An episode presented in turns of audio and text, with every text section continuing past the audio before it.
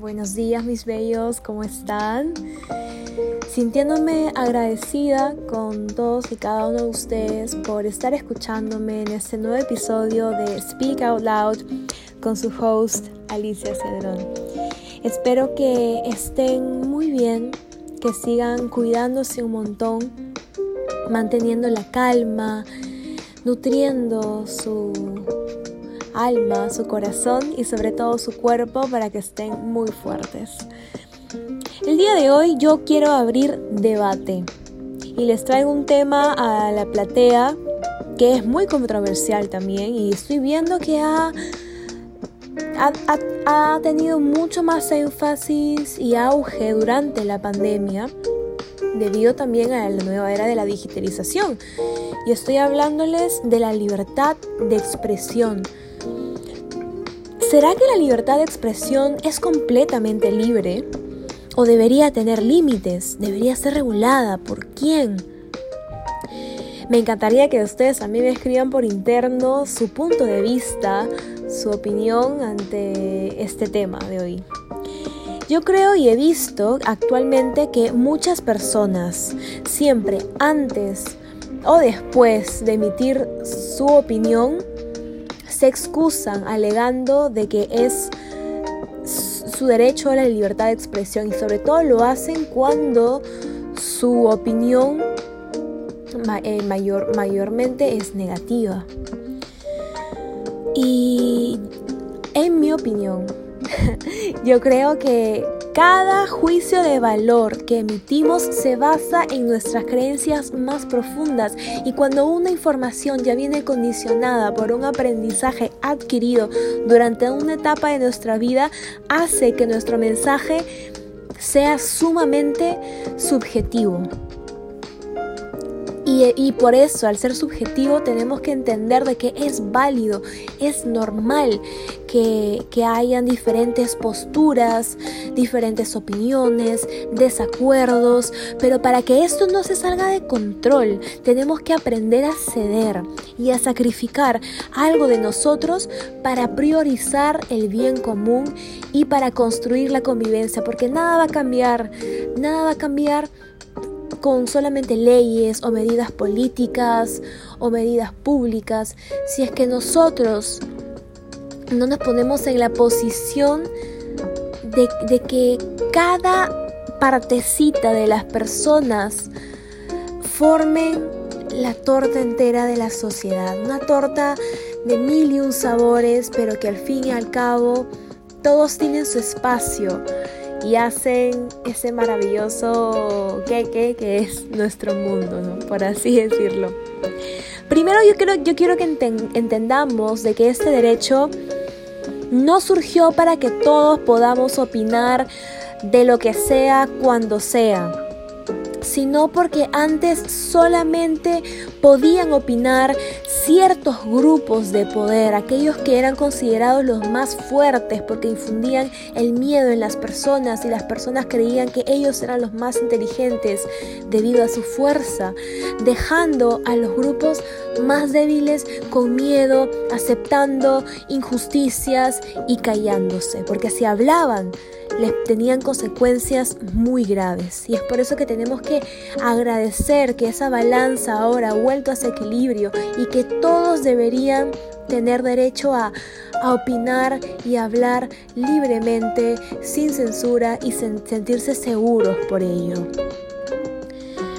Aún hay personas en muchos países que, que viven de censura, por eso hay que tener hay que sentirnos agradecidos de que ahora tenemos libertad de expresión, pero hay que aclarar conceptos, ¿no? Libertad de expresión no es solamente lo que tú vas a decir, sino también es tu derecho a investigar y recibir información y difundirla si es que tú quieres, sin fronteras, por cualquier medio, de manera oral, escrita, por imagen, sin previa autorización, ni censura, ni nadie que te impida.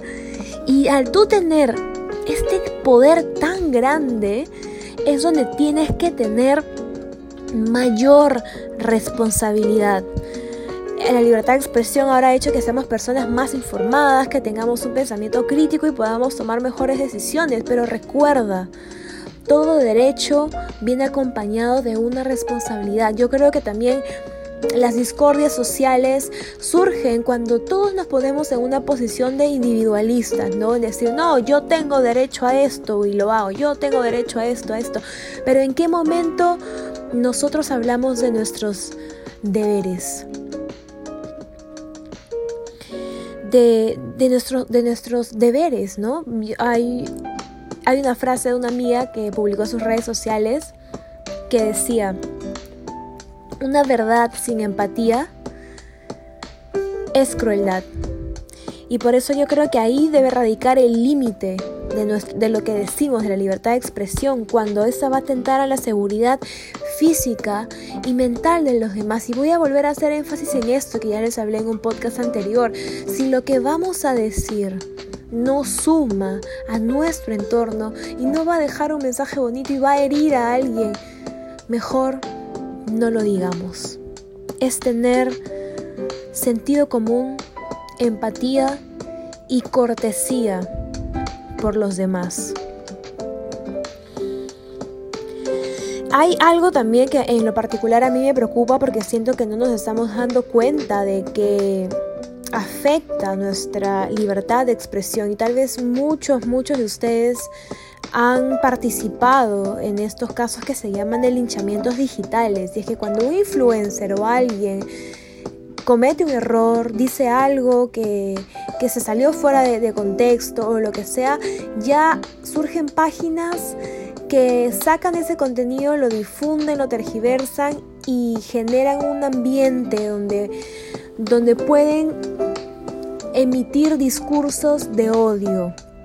Y ahí estás ocasionando censura, autocensura, porque ahora cada vez que alguien quiere opinar algo va a tener ese miedo de lo que quiero decir, me van a criticar.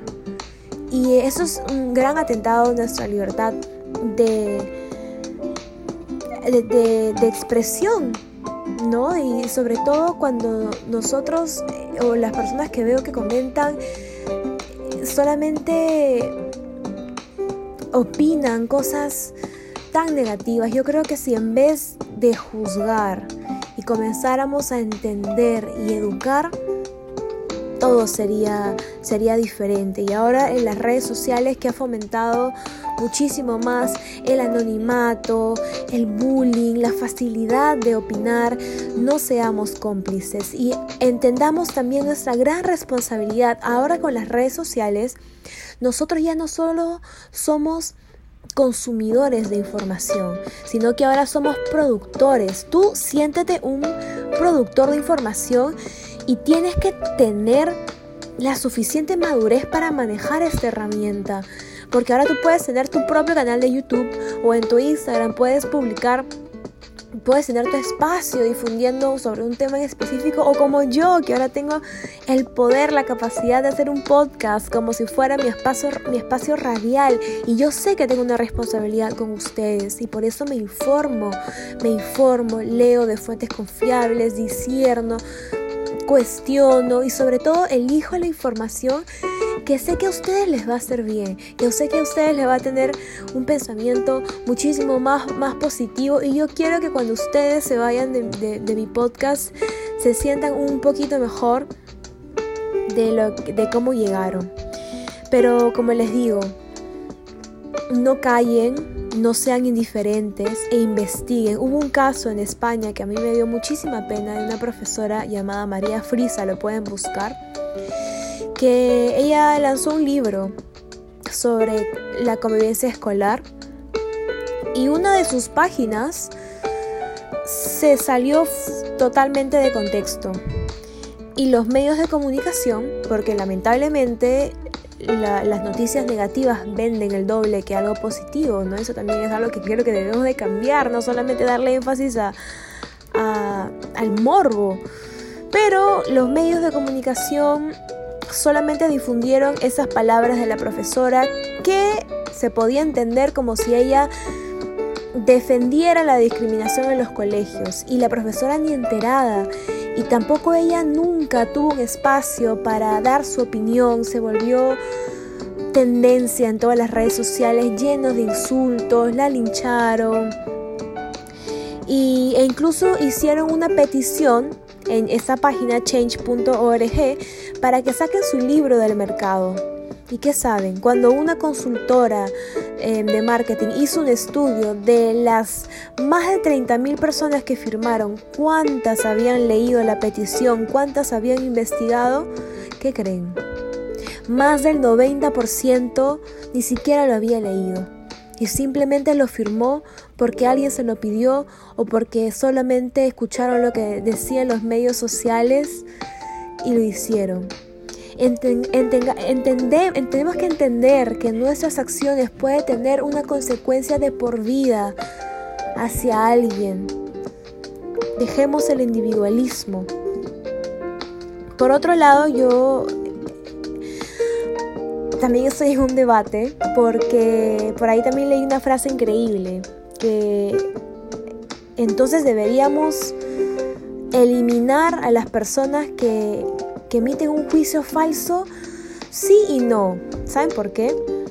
Porque la libertad de expresión nos da la, la capacidad de recibir información verdadera de cualquier fuente y de pensar, pero cuando una información es falsa, también nos da el poder de rectificar, de trabajar ese pensamiento crítico y de, y de debatir, de, de, refutar.